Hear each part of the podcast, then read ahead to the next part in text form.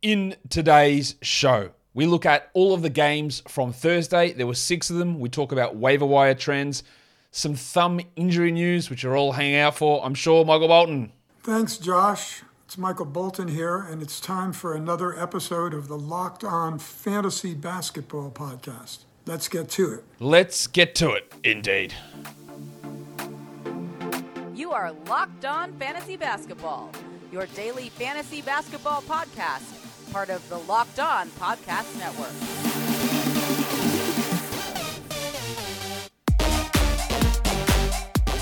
Hello and welcome to the Locked On Fantasy Basketball Podcast brought to you by Basketball Monster. My name is Josh Lloyd and I am the lead fantasy analyst at basketballmonster.com. And you can find me on Twitter as always at redrock underscore on TikTok at redrock underscore and on Instagram at Locked On Fantasy Basketball. Today's episode is brought to you by LinkedIn. LinkedIn Jobs helps you find the qualified candidates that you want to talk to faster. Post your job for free at linkedin.com slash NBA. Thank you also for making Locked On Fantasy Basketball your first listen every day. We are free and available on all platforms. A reminder, trade deadline live show. Thursday, February the 9th, 1.30 p.m. Eastern. I want to hit at least 200 pre-show likes on that video. So if you go ahead to the video, find it hit the thumbs up on it. You can leave comments on it as well. Um, it's going to be great. We're going to go for two hours or so, breaking down all the deadline news, um, information as it happens, immediate reactions, that sort of stuff. It's going to be a great show. Um, it's going to be brought to you by me and, and me only. Really, uh, there'll be other people on. I'm sure we'll get other guests on. Still trying to dig through all that at the moment. But if you can go over there, give it some visibility, share it around, bookmark it, like it as well to get it out to more people would be awesome. All right, so that is uh, that's that out of the way let's let's talk some news, Warnie. Let's get it on, Gilly. All right, thumb update. Christian Wood will be reevaluated in one week. Jason Kidd said it's like a week to week thing. We've already had him out for a week, which is what they said initially. Now he's going to be out for at least another week. Interesting that they're going the week to week route when other players have been like, let's just give it four weeks. Also, um, obviously, we've seen what happens in Dallas. There's more developing in Dallas at the moment with another injury to perhaps I was going to say perhaps their best player, their obvious best player, Luka Doncic, with an ankle injury, but the Wood situation just gives a little bit more of that streaming value to Dwight Powell. We had another thumb update, Thumb Thursday. Mitchell Robinson is out at least four more weeks. That's not very good, is it? Again, that's going to make it all the way through All Star after the All Star break when he returns, um, right into pushing up to the start of uh, fantasy playoffs. It's going to make it very, very tough. It's to make it very tough to hold him without injured slots. If you don't have the injured slots, I'm not sure how you could hold someone like Robinson through that long. That's a problem, isn't it? That's at least four more weeks, according to James Dolan today. At least four more. Huh. That's something to watch. Lu Dort is out tomorrow. And then most of the other things we've updated on. There's a couple of things I want to talk about and if you don't want to hear me rant or talk shit about stuff, I'm not going to do that much on the All Stars, to be honest. But I, do, I want a couple of things to talk about.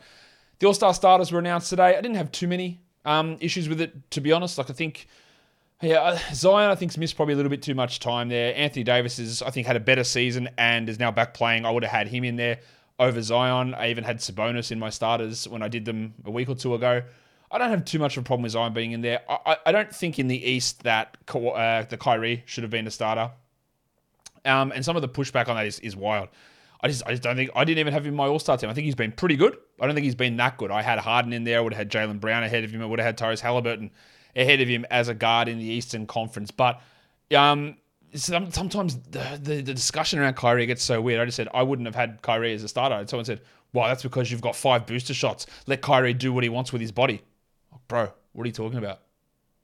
I, I just don't think he's been as good as those other players. And then someone else was saying things like, yeah, but it's because Harden's missed a month and Kyrie and Jaylen Brown have played the same amount of games. Uh, well, that's also untrue because Kyrie's played five more games than Harden and seven fewer games than Jaylen Brown.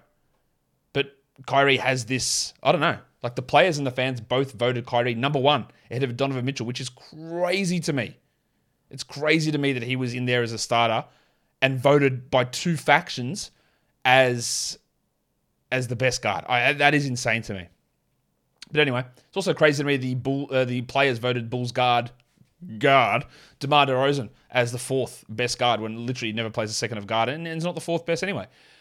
That was your stars. Not too worried about that. Like that's that's okay. All these guys that miss out, Jaylen Brown and Tyrese Halliburton and James Harden, I guess, or Domantas Sabonis, they're going to make it.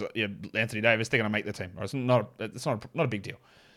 The thing that I wanted to just spend a, a minute or two on here is the the Shaq thing on TNT the day talking about the Lakers trade of Rui Hachimura and Shaq making a comment saying, I don't even know who that is. I don't know him at all. Um, I don't know any player who's not a top 10 player.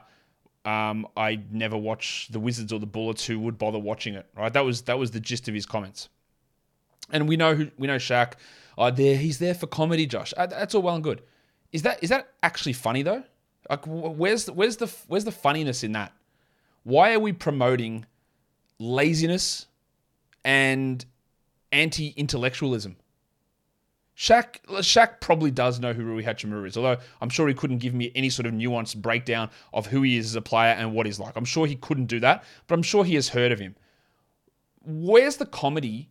What's the point on a pre-game show, the NBA's preeminent pre-game show, and it's not even a situation where it's Chuck and Shaq going back and forth with banter. Shaq's on there with Jamal Crawford and Candace Parker talking like, why do we find why do we find this acceptable? And I know plenty of us don't. Why do we find it acceptable that someone whose job is to be there to talk about a game where the trade involved involving the biggest franchise worldwide known, and, and there's a player coming there, and you haven't done a you don't you claim you don't know the player's name? Like, I don't expect everybody to know all 450 players in the NBA, but I expect if you're working in NBA media that you do. That is that is a baseline ex- expectation. If I can do it, you can do it, Shaq.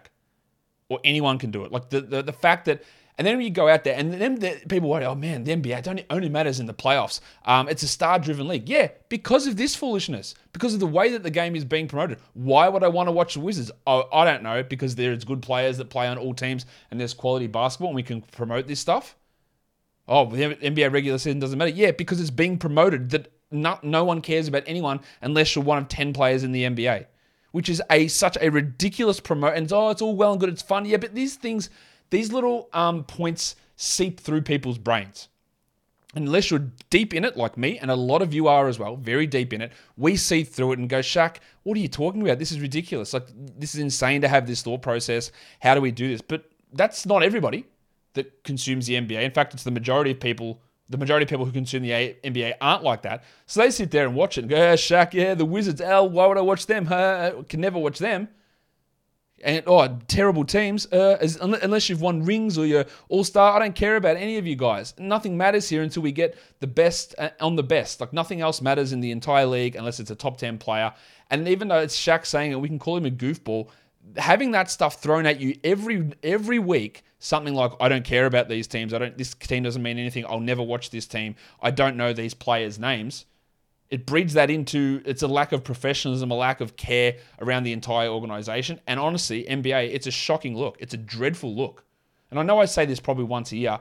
It's embarrassing. It should be embarrassing. It's embarrassing for me as someone who covers the league that I have to then sit there and I have to push back against ill-informed opinions of people talking about the league because they see someone like Shaq, who's genuinely a legend and it seems like an absolutely fantastic bloke in terms of what he does in his life and the way that he is with people and all that sort of stuff. He seems like an awesome bloke, right? But this, as in pre-game analysis, is ridiculous. And you know what? You can actually be funny talking about the NBA and know something about it. You, you can do that.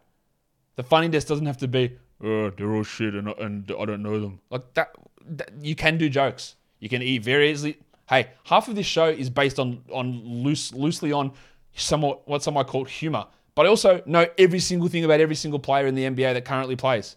I know everything about them, but I also make jokes. Like it is easy to be doing. Am I the same level as TNT? Of course I'm not. I'm not saying that. I'm not saying I um, should take Shaq's job, but it's a basic level of care that the NBA and TNT and Shaq should be doing to even if you do, do know that player, like to pretend that you don't, it's a strange business model. And if you don't know anything about these teams, get the fuck off my TV. Seriously. What is the point of, of any of this stuff? And I know I, I, don't know why it fires me up so much, but and then it fires me up more when people come in. Oh, how can you take it so seriously? What? Why? Why wouldn't you? When it is my job as well. I feel like I don't have a job to promote the league, but I also think I do have somewhat of a job being in some sort of a media position to have some level of promotion of the league. I feel like that is part of my job that's not implicitly stated, but I think it is. And then that is the end of that rant because that it annoys me. Maybe it doesn't annoy you and you don't care and you fast forwarded through all of that, and by all means, that is your choice. But I wanted to get that off my chest. And now, today's episode is brought to you by LinkedIn. If the people at TNT are looking for new hosts for their show, maybe they want to surround themselves with the team members that give them success. Maybe they should advertise on LinkedIn Jobs. With LinkedIn Jobs, you can hire qualified candidates more efficiently by matching open jobs or open roles with people who have the skills, the knowledge, and the experiences to name all 450 players in the NBA to help you achieve your goals. LinkedIn Jobs helps you quickly attract qualified candidates to your open jobs with targeting tools. They go beyond resume data by using insights from your job post, your company, NBA rosters, and their 875 million member profiles to put your post in front of the most qualified candidates. Identify the most qualified candidates on LinkedIn Jobs by simply asking them the question Who does Khris Middleton play for? And if they answer it correctly, well, there you go. There's your host. LinkedIn Jobs makes it easy to screen and rate applicants based on your job qualifications all on one platform. It's why small businesses rate LinkedIn Jobs number one in delivering quality hires versus leading competitors. LinkedIn Jobs helps you find the qualified candidates that you want to talk to faster. Post your job for free at linkedin.com slash NBA. That's linkedin.com slash NBA to post your job for free. Terms and conditions apply. Let's talk about the waiver wire. The most added players over the last 24 hours. Deni Avdija, up 17%. He was pretty good in game two. I still think Gafford is the better option over Avdija, but it's totally okay to add him. Brandon Clarke up 16%. I don't think we expect 32 minutes a night from Clarke. I think the Warriors matchup was very specific, but I think he is the guy over Tillman pretty clearly. But don't be surprised if Tillman plays 27 minutes against Gobert next game. Don't be surprised. Jeremy Sochan up 12%. Yeah, except then he didn't play today, but that, that was a right move. Isaac Okoro up 11%. That is um, solely to do with the back to back and the three games in four nights. It didn't work particularly well today, but you get three games for the price of one. So let's add it up after the totality of those games. I definitely wouldn't drop him if I added him and I had limited waiver ads because that's why you added him in the first place. Dario Saric up 10%. Well, with DeAndre Ayton back, that's probably not going to be quite as successful. We'll talk about that one later. Seth Curry up 9%. It was the right move. Unfortunately, he didn't play today with that knee issue. I still think out of O'Neale and, and Harris and Warren, he looks like the best KD replacement, even though it will be up and down. KJ Martin up 8 I like it. And Zach Collins up 8%. Yep, he's definitely worth having for now and then stashing through the deadline to see what comes of it. In terms of the most dropped players, the tank, Tom Bryant, number one. Absolutely. No worries. No problem dropping him whatsoever. Anthony Davis is back, even though Davis is going to remain coming off the bench. Uh, Bryant can be dropped. Larry Nance down 10%. I'm actually okay with it. There's the upside for him is not really there. Nembhard down 10%, sure. Trey Murphy down 9, Naji Marshall down 8, and Herb Jones down 6. All those Pelican guys are absolutely fringe players now without being must roster guys with Ingram back. Gabe Vincent down 7, see you later. And then Dennis Smith down 6%. Smith clear drop with LaMelo Ball and Gordon Hayward both back in action today. So let's talk about the games that we're going to talk about. Get into the six of them that are up on the slate. The first one, this one might be a long one. There is a lot to discuss, I think, with this Detroit Pistons game against the Nets. They win it, the Pistons, somehow. Um, 130, 122, and the Pistons made a change to their starting lineup. We did have the return of Isaiah Stewart and the return of Killian Hayes. And I said this a few times. I said, don't be surprised if they stay with Bey starting over Stewart, because I don't think Isaiah Stewart's a starting five, or is he a starting four? His role in the NBA is a backup. And I would like to see them try Bey and Duren together a little bit more. That's exactly what they did. And we'll talk about the front court implications first. Bey, 25 points in 32 minutes, five threes, 9 rebounds. Very good stuff. Completely unrealistic for him to keep doing this. He's on a nice little hot streak, but he shot 63% from three. But the fact that he is starting now, and post game, Dwane Casey said something like, Hey, I hated the way we were starting games out, so I wanted to make a change. It sounds like this lineup will stick for a little bit. Bear that in mind. I think it'll stick.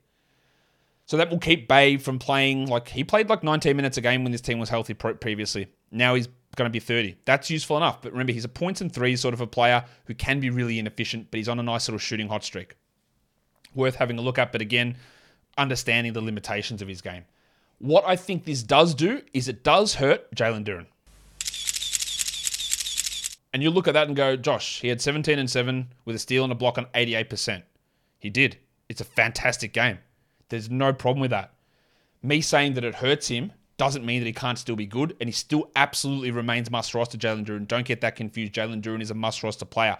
But instead, I think of being a 31 minute a night player, I fear he's going to be limited to 27 to 29 minutes because they are not going to start Isaiah Stewart at the four, and I think they're only going to play Isaiah Stewart mainly as the backup five. Which means, in order for them to believe that they have st- still have something in Stewart, which they don't, but they for them to still believe that they do, they will still play him 20 minutes like they did today. 21 minutes for Stewart, 11 and 5 with nothing else. Now, one thing I do feel good about is jacking off Al Stewart. Get that garbage out of here! Shout out to Ailsa. I don't. In 30 minutes a night, Stewart wasn't a 12 team league guy. In 20 minutes, there's no fucking way. Like, I don't know. Sorry, swear words. Um, there's no way that we're holding on to him in a 20 minute a night role. And even if he pushes back to 30, he was a droppable bloke anyway. So see you later, Isaiah. The thing that thing there is it just hurts a little bit of that upside from Duren. Takes two to three minutes away, I think, from the upside from him. Um, and then the the the Bogdanovic, well, it's 11 and six, steal block 27%. Like not a good night from him. That, that's totally fine. Then the other stuff that came in was interesting. Now we can look at this and go Hamidou Diallo, 12, 5 and 5, four steals and a block. Undeniably a really good line. But again, sometimes, like we like to get caught up in rankings, we like to get people get caught up in individual performances, and they'll see that and go, "Wow, uh, lineup change. Look at Diallo. That's great. I'm going to go at him." Eh, it's his role changed nothing at all. It's exactly the same role as ever. There was no adjustment for him at all. So that performance was a big. It was a big night. It was fluky. It's got nothing to do with a change in rotations or change in lineups or anything like that. So just be aware of that. The other change they made is they started Alec Burks. Yes, Alec Burks. Alec Berg. Over Killian Hayes.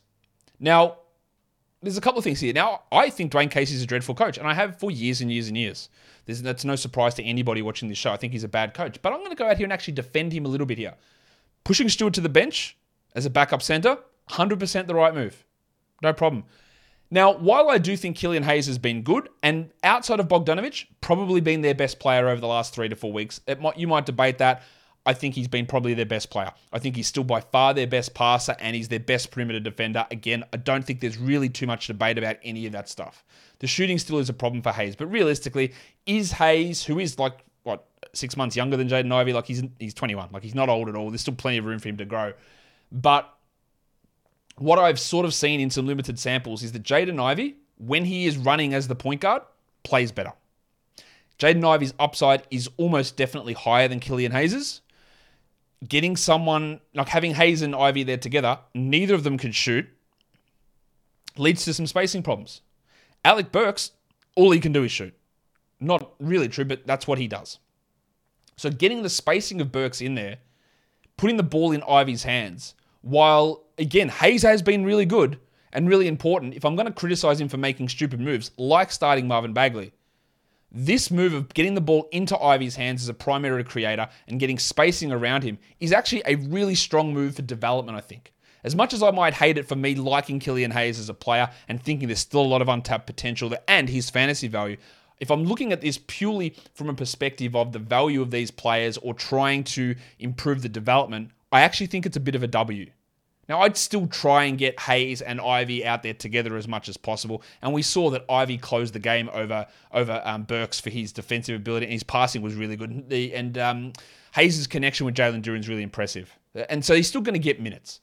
But putting the ball more into Ivey's hands, which you can also achieve by starting them together, then splitting them up the way that they do with Mitchell and Garland in Cleveland, it's not a hard concept to do. Maybe it is for Dwane. It's not a hard concept to do. So I'm not going to sit here and bash him for putting Burks in the lineup, and because it does make a little bit of sense. Now I think we could see instead of the 30 minutes of Alec Burks, you have 26 minutes of Burks, and Hayes still get 30, and that could really work in a three guard rotation. Do I add Alec Burks, who had 25 and four with three threes? He shot 67%, so that's obviously not real. But like in all 14 team leagues, I would add Alex Burks and I would Alec Burks, and I would consider it in 12 team leagues. Would I drop Killian Hayes? I don't think so. Not yet. Hayes had 25 minutes, 16, 5, and 3 with three steals. Shot 50%. That will come down. I'm not convinced that the 30 minutes Burks, 25 minutes Hayes is going to be the split each game. I think it's probably more going to be 27 27, 26 27, 28 26, whatever, more along those lines. Um, and there'll be some nights, and I think there still is a ch- chance that Hayes pushes back ahead of Burks and they just try and make the two guards figure it out. So I'd consider adding Burks. I wouldn't drop Hayes, but it's not a great sign. And I would absolutely get rid of Isaiah Stewart. And I hope that covers all of that. I think that's probably the most we need to talk about for any team today. Um, and I hope that gets all my thoughts across clearly. Hope so. For the Nets, um, Ben Simmons left after 20 minutes with knee soreness. He had seven assists, missed all three of his shots. I have, I don't know if I've defended Ben Simmons. I probably have been less inclined to pile on Ben Simmons more than most people. But there's, I don't know. I don't know. It, it feels like there is definitely something weird happening now, really. Knee soreness again, the way the team talks about it, like they don't, they are still supportive, but they're also like, come on, man. Like, what's actually going on with your knee? He is 104th in points leagues this season, Ben, and like, is it droppable? I, I don't think so. It's trending downwards, like pretty clearly in a category league and in a points league. Although in a category league, he's still a top 100 player this season. But there are just frustrations building up a lot here. There was no Seth Curry in this one. So we got Edmund Sumner step up. He had 24 points in 19 minutes. Just don't read into that at all. And the big fella, Nick Claxton, he's unstoppable. He's had a career high in four straight games 27 and 13 with two blocks on 85%. He never misses shots. Now, it's not really coming because he's getting big usage. It's just alley oops and putbacks. And he's just hitting them all. And he's playing more minutes. I don't even know if he's a sell high, to be honest. While Kyrie had 40 and 6, 40 and 5, sorry, with six assists, two steals, two blocks, and six triples. Really a fantastic game from Kyrie. His last two games have been unbelievably good, um, with really good percentages. Joe Harris, seven points in 22 minutes. No reason to have him in a 12. Tony Warren, two points in 18 minutes. He has gotten so bad. Like, I don't know. He's gotten terrible. He was a guy that had no interest in obviously in grabbing or drafting until the Durant injury. And then when I said, all right, let's try him then, and then, uh, yeah, it all went to shit. You do not need to hold him in a 12 team league, and you don't need to hold Royce O'Neale. Now, he did foul out, but nothing good is really coming from what he does. And is the upside actually even there? Three and three with a steal, 14% shooting. I don't really think that's a must hold player at all. Frustrating loss for the Nets without KD, for sure. Today's episode is brought to you by FanDuel. NFL playoffs are here, and we're really excited about our new sports betting partner for Locked On because they are the number one sports book in America, FanDuel. And if you're new to FanDuel, that's even better. They have so many great features that make betting on sports fun and easy. New customers join today to get started with $150 in free bets guaranteed when you place your first $5 bet. Just sign up at fanduel.com slash locked on. FanDuel has all of your favorite bets from the money line to the spreads and to player props, and you can even combine your bets for a chance at a bigger payout with a same game parlay. If we look at NFL Championship Week, the Chiefs have now pushed out to one and a half point favorites. They were minus one this morning. They're one and a half point favorites now against the Bengals, while the Eagles, it's the same spread every day. Two and a half point favorites against the San Francisco 49ers. You can look at all those bets on an app that is safe, secure, and super easy to use. So, football fans, don't miss out. Place your first $5 bet to get $150 in free bets, win or lose, at fanduel.com slash locked on. Make every moment more with FanDuel, official sportsbook partner of the NFL, and don't forget to gamble responsibly. Let's look at the second game, overtime. The Knicks, I don't really know how they were able to get this win over the Celtics. I don't think they scored for the first two minutes of overtime. And then the Celtics didn't score for about the last two minutes of overtime. The Knicks win at 120 117, the final score. The Tom Thibodeau center doesn't get usage situation. It's laughable now. 8% usage for Hartenstein, 2% usage for Jericho Sims. Two. And I remember last season that we saw this with Mitchell Robinson and Nerlens Noel, and he'd bring it up, and I said that's why I'm a little bit worried about Hartenstein. And people said, no, no, no, it's because look at those centers; they're low usage centers. Well, now you're bringing a guy like Hartenstein who had what 20% usage for the Clippers. This offense is just ridiculous. Like this, they just never touch it. Seven percent usage for Hartenstein. That's high for a center in this offense. Anyway, the minute split that we saw last time didn't happen. 36 minutes for um, Jericho Sims in this one. You just made the list. He had two points because he took one shot, but he did have 14 boards and a block. That's what you have him for. While Hartenstein had four, six, and three. Randle, 37 and 9 continued to play really, really well. And Brunson had 29, 4, and 7 with two blocks, including one key one right at the end. What about the rest of the guys? Quentin Grimes played 38 minutes. This briefcase and this haircut. And I know he's getting a lot of minutes, but you know what? Get that garbage out of here. It's so hard for a low usage player to maintain strong 12 team league value and he can't do it. 5 4 and 1, 29% shooting, 175th for the season, 197th in points leagues, 226th over the last week. You can do a lot better than Quentin Grimes in 12 10 leagues. I'm calling it. Get rid of him. The Knicks went to how many minutes of small ball between Obi Toppin and Julius Randle, do you reckon? Would you just say zero minutes? You'd be right. Again, he never does it. And that's why when the injury to Mitchell Robinson happened, I said I don't see a boost to Toppin and I don't see a boost to Quickley because they will have one center on the court to do nothing, to never touch the ball offensively. He will be there at all points. That is how Thomas runs things, and that is how Thomas will run things until the day he dies. So Quickley played 28 minutes and just did enough to make me go, oh, maybe. Maybe, maybe we hold. 17, 5 and 1, 28 minutes. Maybe. It's so hard to make an exact call on him because that that's okay, but it's still only 28 minutes. He's just as likely to do nothing next game. I think he's probably a fringe stream 12 teamer. While Rowan Barrett, I'll plant my flag now on this. I'm I'm done. I'm over it with this bloke. I am. This is who he is. It never changes. And unless I see it for a full season, like Terry Rozier's mid-range shooting, which of course took me two years to buy into and then disappeared this season, unless I see it for a full season, I'm never believing that Barrett is anything more than this. A guy that can score with subpar threes, rebounds, assists, steals, and blocks with bad percentages. is what he does every game every season. Whatever happens, it'll be a hot stretch, and then he like 19 points. Oh, that's great. And then four rebounds, one assist, 33% from the field. At least he went five of six from the line, but it's just the same stuff every time for him. Can he ever be a top 100 fantasy player in categories? The answer is almost definitely no. He never has been. In points leagues, it's all very good, but it's the same thing every single year for Barrett. And unless I see it for a year of it changing, I am not believing that it will. You can have whatever thoughts you want on it. I'm done. I'm done believing there's going to be something change with him. For the Celtics, there was no Marcus Smart, so maximum Derrick White played 28 minutes, 15 3 and 4, two blocks and four threes. He's fine to have now, but as soon as Smart comes back, I reckon we jack him real quickly because Brogdon actually played 35 minutes. 10 6 and 6 on 29%. That's a rough shooting off for Brogo, but more minutes than White again. Very tough to look at White as any sort of long term solution. Back on Rob Williams' watch, 36 minutes. That's where you get excited. Eight points, 12 rebounds, steal and a block. Not that far off. He just isn't. 80% from the field.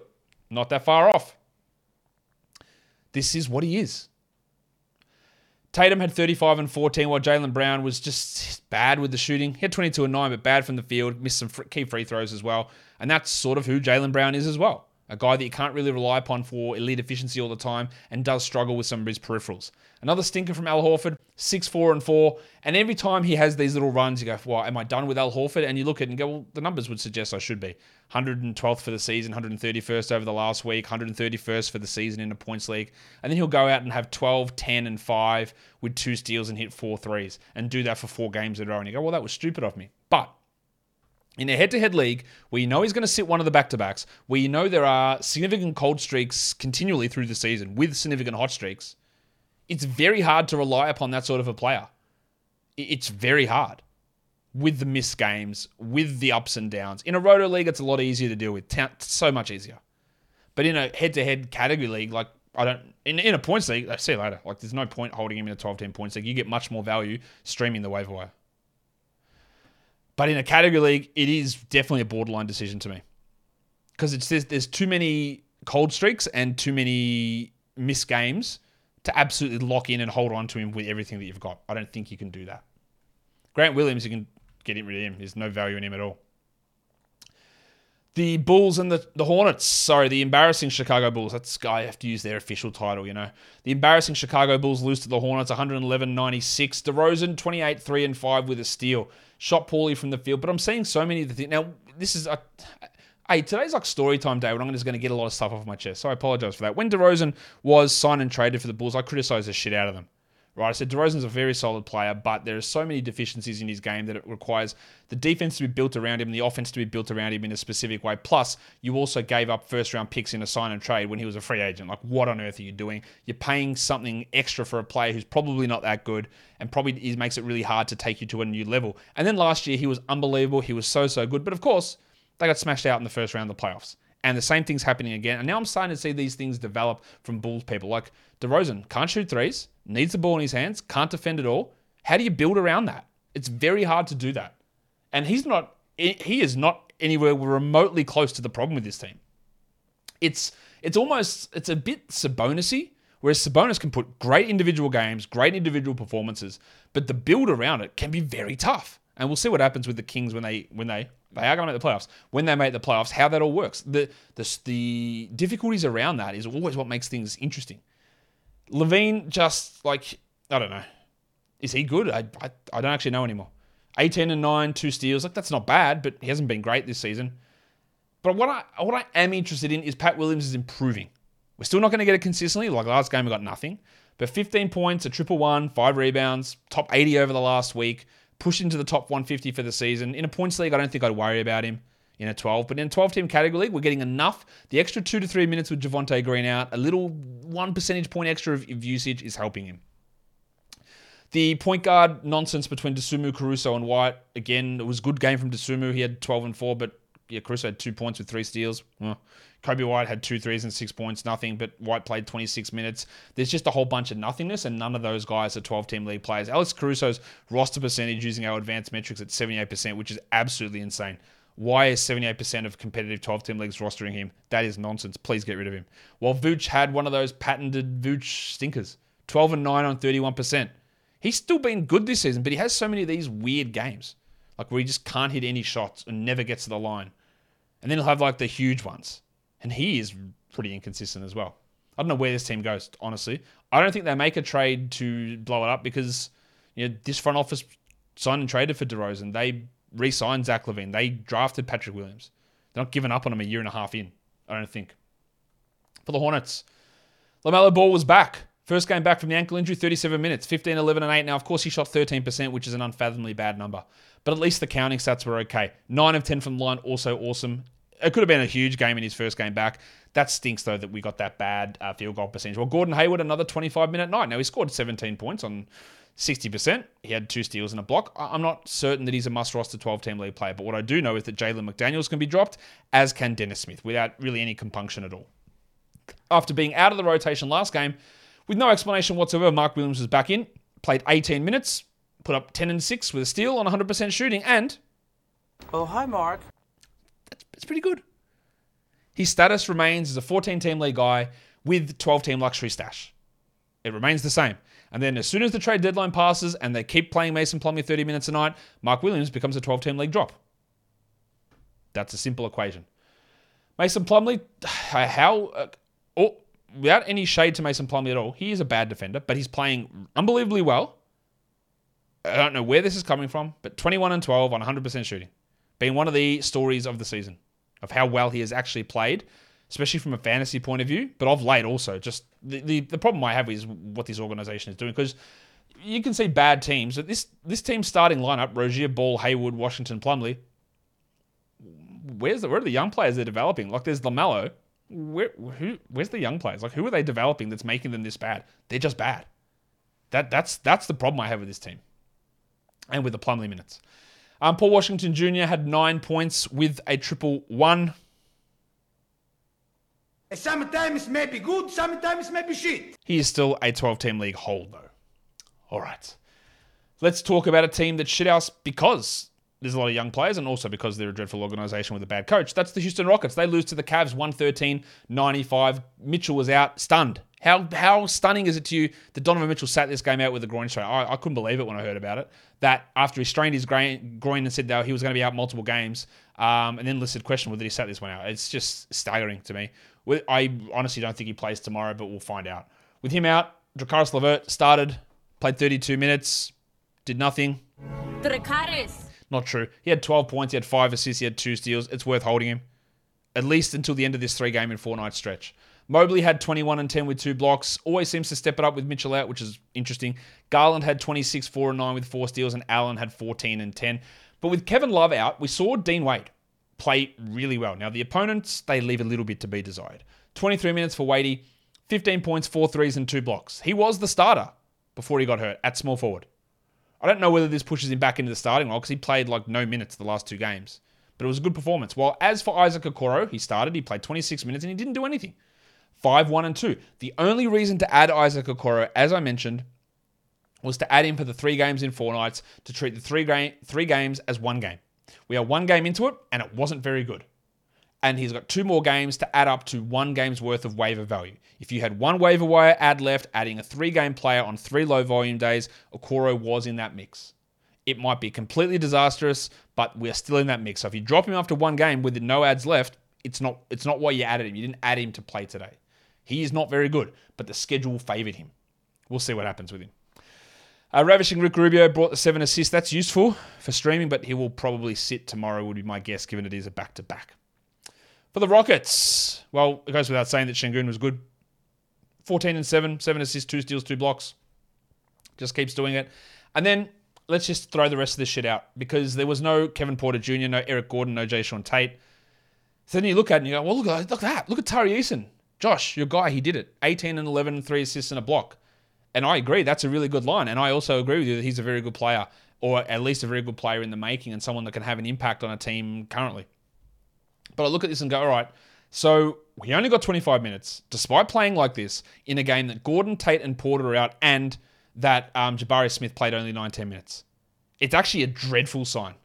Like the fact that he played this well, still played only 25 minutes, and it took Gordon, Tate, and 19 minutes of Jabari Smith to get here, makes me go, there is no way. There is no way that is happening. Because if Jabari plays 30 minutes, Tyree won't play 25. And did he even play any at the three in this game? I don't think so. Like, it is not a good sign to me that he still only played 25 despite all of those things happening and him playing that well. Maybe it's a turnaround. Maybe Silas goes, oh, light bulb. We should play him. But I don't think it is. I, I, I don't think it is.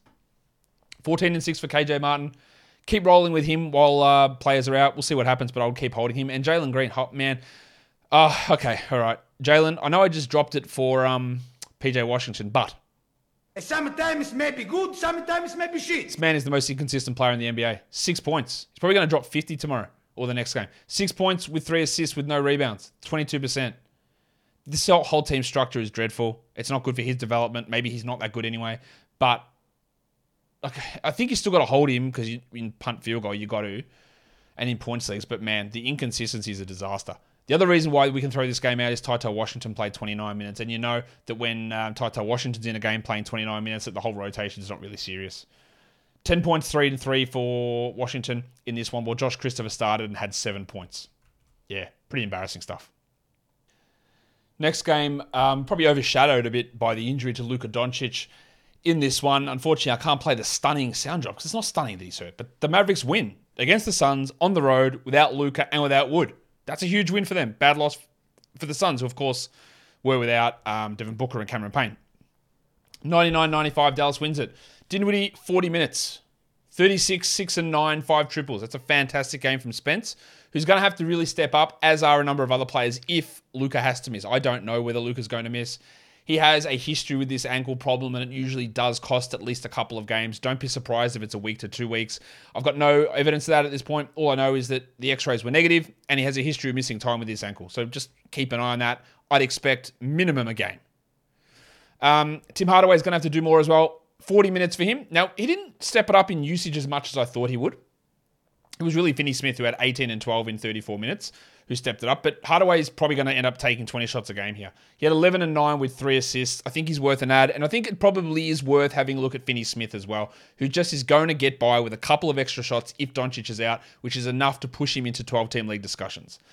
The guy who started for Doncic was Josh Green. He played 32 minutes, 9, 4, and 3 with two steals. And if he does move into that starting lineup, there'll be Hardaway, there'll be Finney Smith, there'll be Dinwiddie, and those guys will all get ball usage preferences over Green. So I don't think he's got really a gigantic opportunity to step up into big usage mo- zones, but in a 16 or in a 14 team league, Green will be worth a short term stream. It's probably a little bit of extra usage goes to Dwight Powell as well. We had the update on Christian Wood at the start of the show. He's out. He's going to be out at least another week. Powell played 36 minutes, had 15 and 5 with three blocks. That's two big games out of the last couple, out of the last three, I think it is for Powell. And while he's playing 36 minutes a night with extra usage, and he can be a nice field goal guy, a nice steals guy. He added points and blocks here as well. He's probably worth a short term 12 team stream.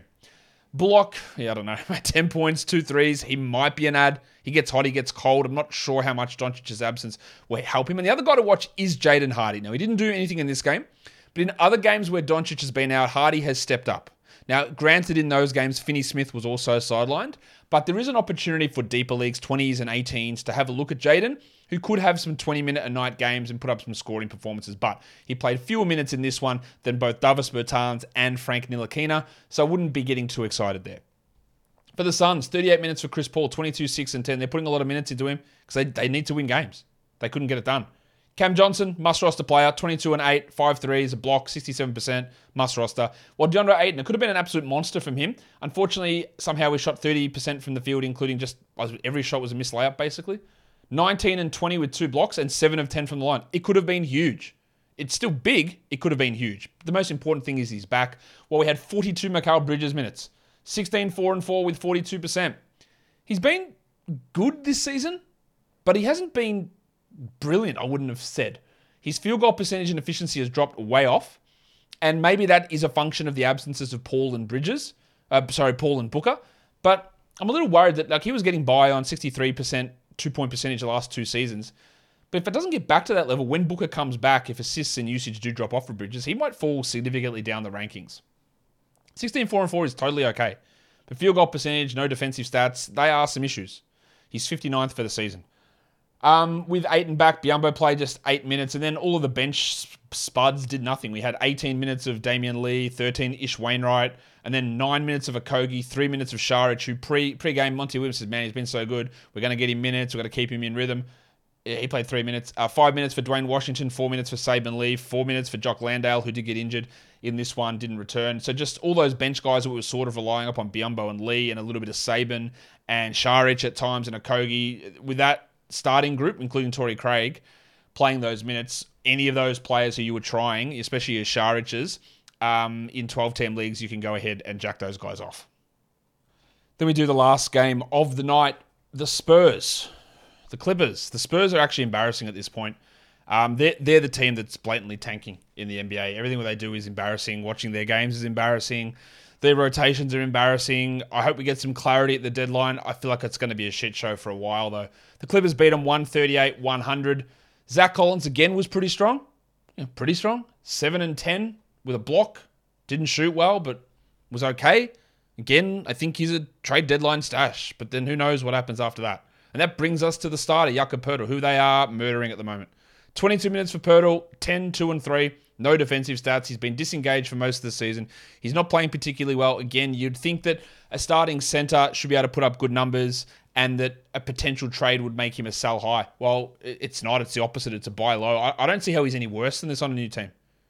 I think it's worse for him if he stays in San Antonio with the way things are going. There are people who want to drop him at the moment. Now, granted, he's the 71st ranked player this season, so that would feel foolish. Things are moving in the wrong direction pretty clearly. But I just think when you look at it, the way that people are feeling about the Spurs and about Poeltl and about then their fear of him going to a worse situation, I'm not sure that even exists. Like uh, you can get him for nothing. I think like it's not really. Maybe I'm wrong. Maybe you can't actually acquire him for a cheaper price in a trade. But everything just feels like that's the way it's pushing, and that would be something I'd be interested in, in trying to trade for him for you know some of my worst players. If someone is willing to drop him, then they're willing to trade, or if they're considering dropping him, they're willing to trade for not a huge amount.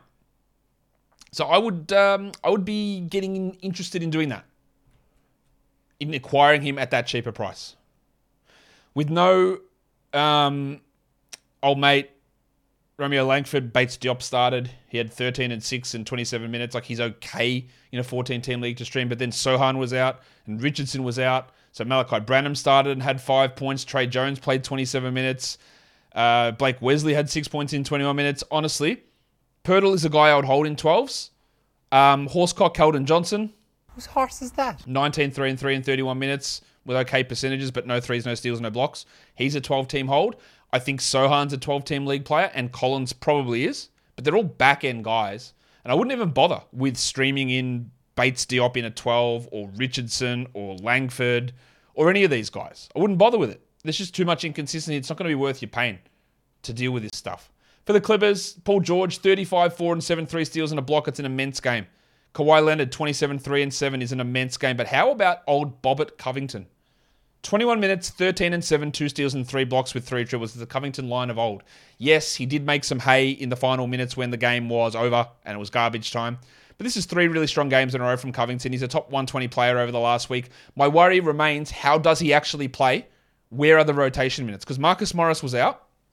So let's say Marcus Morris plays. Who is the one who misses out? Like Marcus Morris will come in and get his 30 minutes. You can't look at this box score and say, well, Diabate won't play and Boston and Coffey and Preston won't play. Yes, because they played the final seven minutes of the game in garbage time. They are not a part of the rotation. So Morris has got to come in and take his 29 minutes. So how does Covington maintain 20 minutes? That means that you know 29 minutes of Morris needs to come from somewhere else. Does it come from the 21 minutes Norman Powell played, the 26 minutes Batum played, the 24 minutes Mann played, the 17 minutes Kennard played? It's very hard to find it. It's really hard to find it. And that would leave them with like an 11 man rotation, also something that's very hard to deal with. Now, he could very easily find a rotation spot, but the fact that Nick um, Luke Kennard started in his first game back gives me an indication they want his spacing around Kawhi and PG. Norm Powell's ability to do what he does is important. Um, maybe they take Reggie Jackson out of the rotation and give his 18 minutes to Covington. That's possible. And again, I've got no no worries. I know what Covington can do. I've seen what he can do. He has stepped down a little bit, and what he's doing at the moment is really interesting. But just don't be surprised if he plays five minutes next game if Morris returns. I wouldn't be shocked at that. That is going to be something to monitor. These numbers are unbelievable. They're great for fantasy. I'm having very little, again, it's all about, and my, my number one piece of advice I always give to people when you're trying to work this stuff out is you got 240 minutes, plan it out. You got 10, 10 rotation spots, 240 minutes. Figure out how the minutes go. Like, and this is not even including John Wall. Figure out the minutes. How does Covington get 20? He, when he probably he probably needs 24 to be honest to be a 12 team must. How does he get them? And you look at it and go, I don't know if I can. I think that's what you'll find because I do it. I do it every day, and I look at it and go, I don't, I don't know how. I don't know how it's possible. Yes, Kawhi will sit a game, and Paul George will sit a game, and Morris is hurt, and some guys in and out. But on a general basis, is he locked into an eighth man, seventh man, 25 minute a night role? And I think the answer is clearly no. Or in my Australian accent, no. Um, not much else to talk about from this game. I don't think. So it's been a long show, even though there's only five games on. Let's go. Or six games, actually. Let's go to the lines of the night. Monstrous is Kyrie. Yeah, he was really good. The waiver wire is Bob Covington. The young gun is Jaden Ivey. Spent a lot of time on him earlier on. And the dud is the big fella, Yucca Poeltl. Your top 10 players in category leagues Kyrie, number one. Then Paul George, Garland, Tatum, Dinwiddie, Chris Paul, Julius Randle, Big Nic Claxton, Robert Covington, and Terry Rozier. Top 10 players rostered under 50%. Covington at one, Sumner at two, I wouldn't buy into that. Diallo, don't care. Burks, maybe, but I'm not super into that. But maybe in Detroit, there's some streamability there. Remember, he only had 15% usage and shot 67% to get that line, so that's a little bit of a red flag. Um, Finney Smith, yeah, probably worth an ad. Um, Tari preseason, I don't think so. Dean Wade, don't think so. Josh Green, 14 teams maybe, and then Hartenstein and Sims. I prefer Sims over Hartenstein because of that minutes difference between the two. And then your top 10 players in points leagues today. Number one was Kyrie, followed by Paul George, Jayson Tatum, Spencer Dinwiddie, Garland, Rozier, Claxton, Ayton, Brunson, and Julius Randle. And that will do it for me today. Sorry about going on for so long about that stuff, guys. Follow this podcast, Apple Podcasts, Google Podcasts, Stitcher, Spotify, and on the Odyssey app. And if you're here on YouTube, thumb it up and leave your comments down below. Guys, we are done here. Thank you so much for listening, everyone. See ya.